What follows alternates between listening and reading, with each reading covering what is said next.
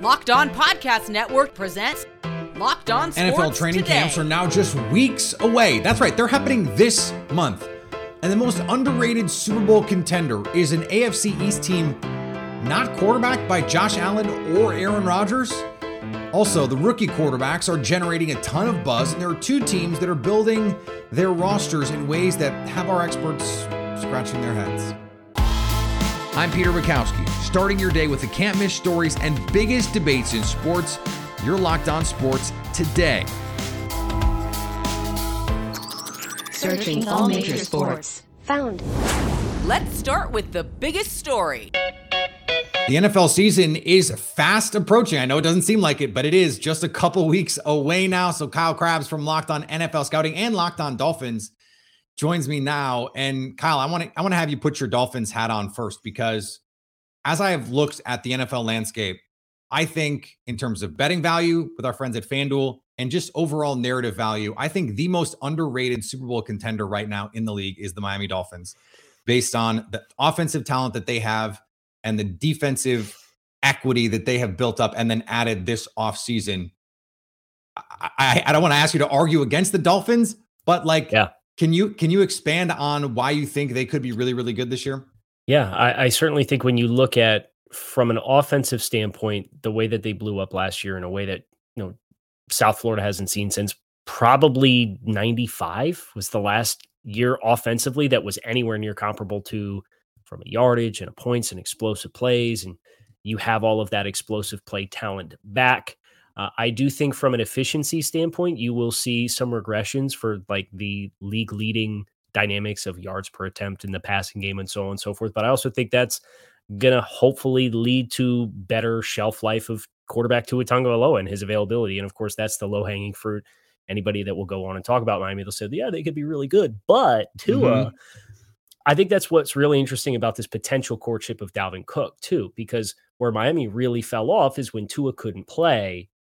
Well, for all of the discussion around, well, anybody can throw to Tyreek Hill and Jaylen Waddle. The offense was horrible. Yeah, it turns When out that's not true. Correct. So if you do have a position where Tua misses some time, if you have the horses in the running back stable to play a different brand of football, but still have more success where you can tread water more effectively, I think that puts you in a position to win potentially 11, 12 football games. And then now you're maybe talking about a home playoff game. And oh, Vic Fangio on the defensive side of the ball with the defensive line that runs really deep and Jalen Ramsey and the acquisition for what he has, having played in the same system the past few years. I, Yeah. I, I generally agree with you from a defensive standpoint, the equity that they had with Vic Fangio and then Jalen Ramsey with totally rejuvenating the cornerback room, having one of the deepest defensive lines in the league has them very well positioned to play much more complementary football. And I think that is what has the team positioned to, hey, if we can run the ball a little bit better, hey, let's play better defense. That's going to have the framework of what they built last year with the new coaching staff in position to be a pretty successful football team. Yeah, and part of that is, you know, we we assume or we we believe Mike McDaniel can be really creative in the run game coming from that Kyle Shanahan system. Some of the things he did with the offense last year, their ability to be explosive, not just with run after catch. If you look at average depth of target, Tua was not just I'm going to throw the ball three yards down the field to Tyreek Right. and let him cook, but he could do that too. I, I look at this and I think you can make the case that they have the best offensive and defensive combination of coaches in the league. Is there another team that you think can rival in terms of like we've got this awesome offensive mind and awesome defensive mind? Because it seems like most of the teams are pretty pretty top heavy one way or the other. Well, and, and a lot of the other league leaders that you would associate with have had some attrition with their staffs too. Where you think about Philadelphia and losing both coordinators, and Kansas City having Eric Bieniemy leave to go serve as the coordinator in Washington, and San Francisco with a defensive coordinator change, and Dallas with Yeah. Kellen Moore. Like, you just go right down the list, and there's Baltimore with Todd Monken as the new offensive coordinator. So there's all of these Kansas City, the answer might be Kansas City. yeah, but even at, at least you can say Miami has the continuity. Now, I would never argue that anybody's a better play caller than Andy Reid. He, he's cream de la creme, and Spags there. His experience speaks for itself. I, I think they're probably the contender team that, if you look at who the pillar and identity pieces on both sides of the ball, it's Kansas City. But even they having Eric Bieniemy and having Matt Nagy step into their role, they do have Right. some level of coaching change pretty high up on the pecking order. Stay up to date all year on the Miami Dolphins by subscribing to Locked On Sports today and Locked On Dolphins on your favorite podcast app and on YouTube. Thanks for making Locked On Sports today your first listen. Coming up, we look at why the rookie quarterbacks are generating a ton of buzz as we get ready for training camp. Before we get to why that is, the NFC South has a couple great breakout candidates. Take your first swing at betting Major League Baseball on FanDuel and get 10 times your first bet in bonus bets up to $200. That's right, just bet 20 bucks and you'll land $200 in bonus bets, win or lose. That's 200 you can spend betting everything from the money line to the point total to who you think is going to hit the first home run, all on an app that's safe, secure, and super easy to use. Plus, when you win, you can get paid instantly. There's no better place to bet on Major League Baseball than FanDuel, America's number one sports book. So sign up today and visit fanduel.com slash locked on to get up to $200 back in bonus bets. That's fanduel.com slash locked on. FanDuel, official partner of Major League Baseball. Now, here's what you need to be locked on today. All right, Kyle, let's do some quick hitters here around the league. Um, player you think will break out this season? Oh man, uh, can I say Drake London, Sure. wide receiver, Atlanta? I, I think they'll be more balanced offensively, and, and he's in a good position there with the skill group that they have and, and the running game to actually kind of set the tone with what they want to do offensively. Team that will break out this season.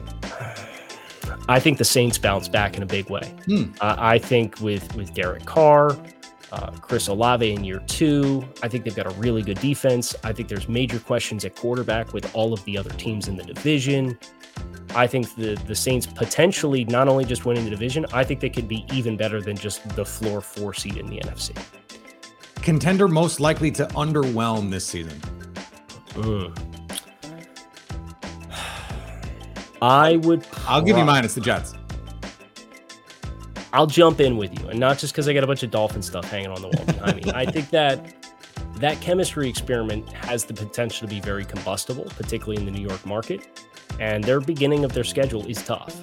So if they don't start fast, how they resolve through that with Aaron, who felt and was detached last year, and him finding himself potentially in position in a position where they have to dig themselves out of another hole with new team and new coaches. Yeah, I I- think they're they're a winning team. I don't know that they're a contender to make a deep AFC playoff run team. They were also the healthiest defense in the league last year, according to Football Outsiders adjusted games lost. So just something to keep an eye on. Those things tend to be volatile year to year. Um, 2023 MVP. You you gotta go Pat Mahomes, right? I mean the the way he's been playing, uh, I, I think they'll be better with better chemistry this year. Obviously, the departure of Tyreek Hill last year, and he played super efficient football, but they've made some moves from a skill player group with Pacheco a little bit more established, Kadarius Toney getting an offseason to work with. Uh, I see no reason why Patrick Mahomes would not be an even better version of himself than last year, which is terrifying for the rest of us. It is indeed terrifying. All right, un- understanding we are sitting here in the middle of summer. Give me your Super Bowl right now. Well, I can't pick the Dolphins as much as you tried to gas me up Okay, and butter me I up at to. the, at the top to. of the segment. I can't pick the Dolphins. Um, give me Cincinnati versus San Francisco. You just told me Patrick Mahomes is the MVP, and you I understand that. Since Cincinnati, they they play Kansas City as tough as anybody, and that They defensive staff that they have.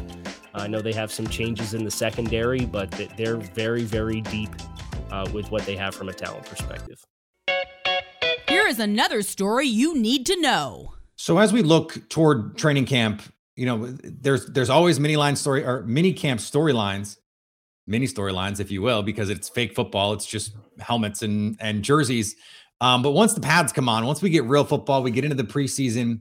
What has you most excited? Obviously, you can't be at 32 training camps, but when you're scrolling through Twitter, when you're reading, you know, the articles, what are you really looking forward to seeing top line here?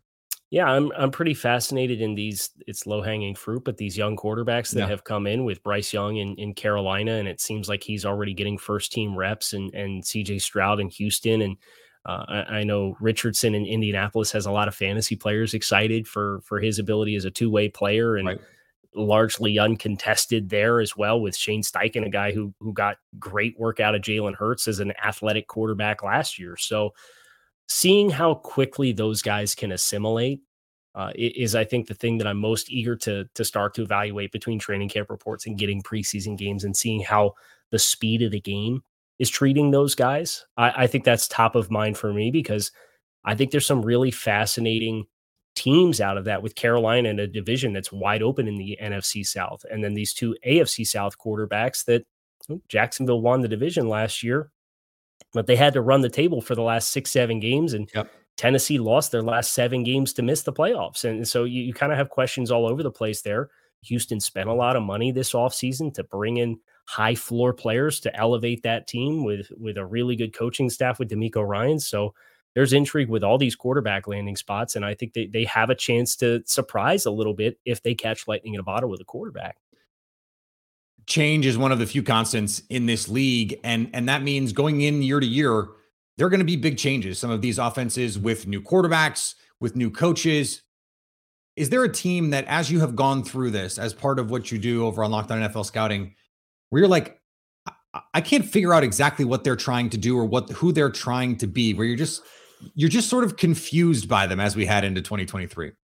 I think the Raiders are a team yeah. that comes to mind there with so much of what they did. I, I know what they're trying to do with I want to go get the guys that are used to playing in my system for Josh McDaniels and the Jimmy Garoppolo contract that who knows how that storyline is going to end. Speaking of fascinating storylines where he fails his physical, and then there's the fine print, the addendum to his contract when he had his introductory press conference that says if he never fails a physical, this whole contract is void.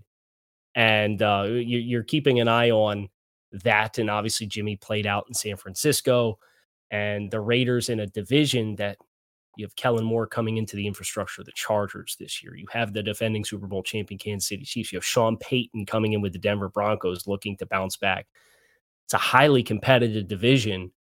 And this is the team, the Raiders, where you look at where they really needed help. And yes, they drafted Tyree Wilson early, but thought they needed a lot of help up front on the offensive line. I know Jermaine Eluemunor came in and, and played serviceable football at right tackle for them, and they had a day two draft pick and Dylan Parham, who was good at guard. But for what they want to be offensively, I don't know that they improved the talent situation. They also traded away Darren Waller. So that team for me is in the rat race of the West. You're effectively banking on your scheme having the answers baked in. And in some cases, you see that is a successful formula. I thought the Giants offensively with Brian Daboll last year and, Mike Kafka, they got a lot out of very little from a talent perspective, how they schemed it up. But this is kind of the Patriot way, right? Like we we want our guys. We we don't want the best talent. And I don't know how well that's going to play for him this year. As I look at a team like the Cleveland Browns, they seem to be flying a little bit under the radar. A lot of people like the talent on that team last year, and then it didn't go even close to the way that we thought it was going to go. Mm-hmm. Deshaun Watson looked like a shell of his former self. And then there is, of course, all of the off off the field baggage that he brings. We don't even know if this is the end of those conversations either. But I look at that team and I go, man, we really should be talking more about them in the AFC. Is there is there a team that that you think is is not getting the hype that they deserve coming into the season?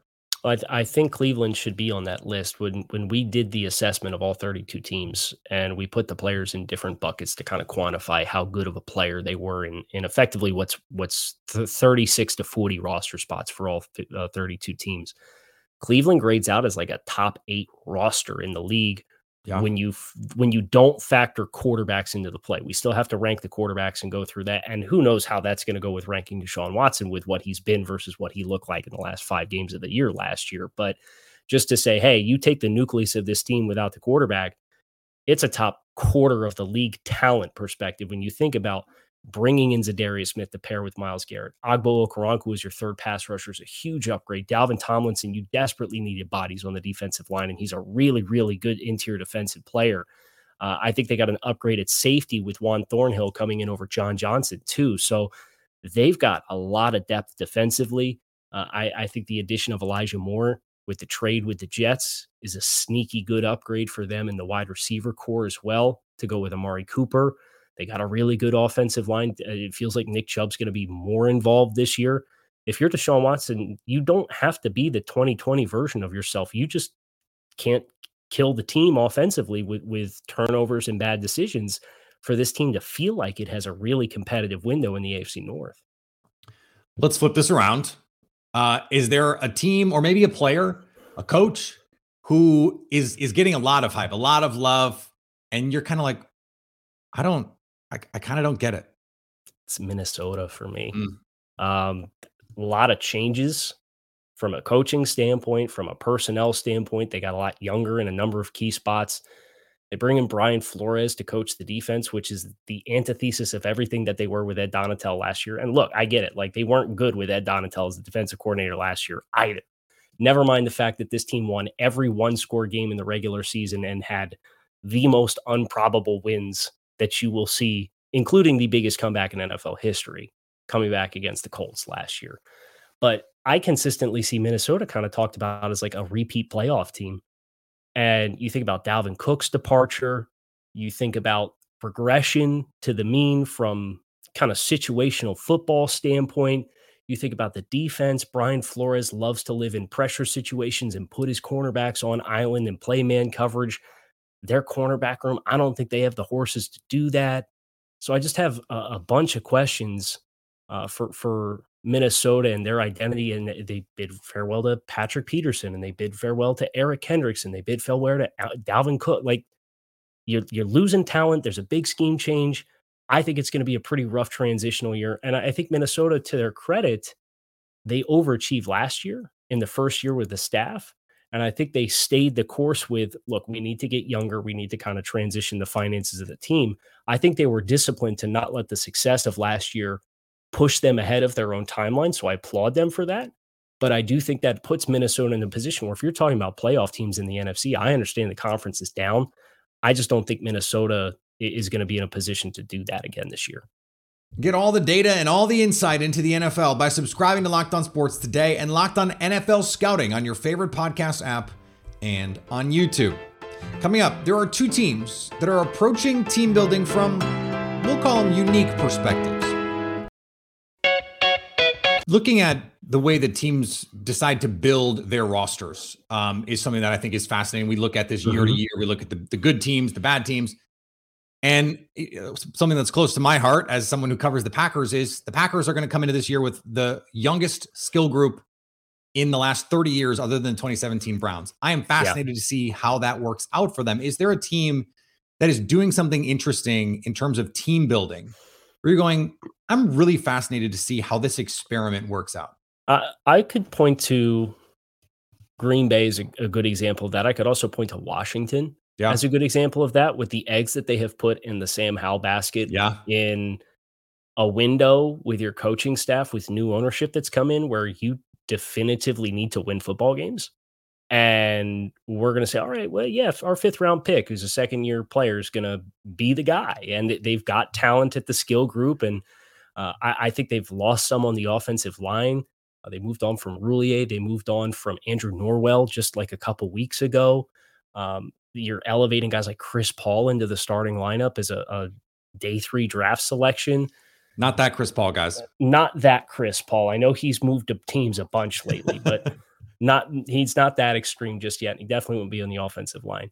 And then with their uh, their their defensive side of the football, they they've made some changes in the back seven. They drafted a, cornerback in Emmanuel Forbes, who's a little bit of an outlier from a size perspective, very high. He went ahead of Christian Gonzalez from from Oregon and went to the Patriots for the next pick. So I I think that commitment to Sam Howell, though, is the identifying piece for Ron Rivera for a team that's kind of been stuck in neutral.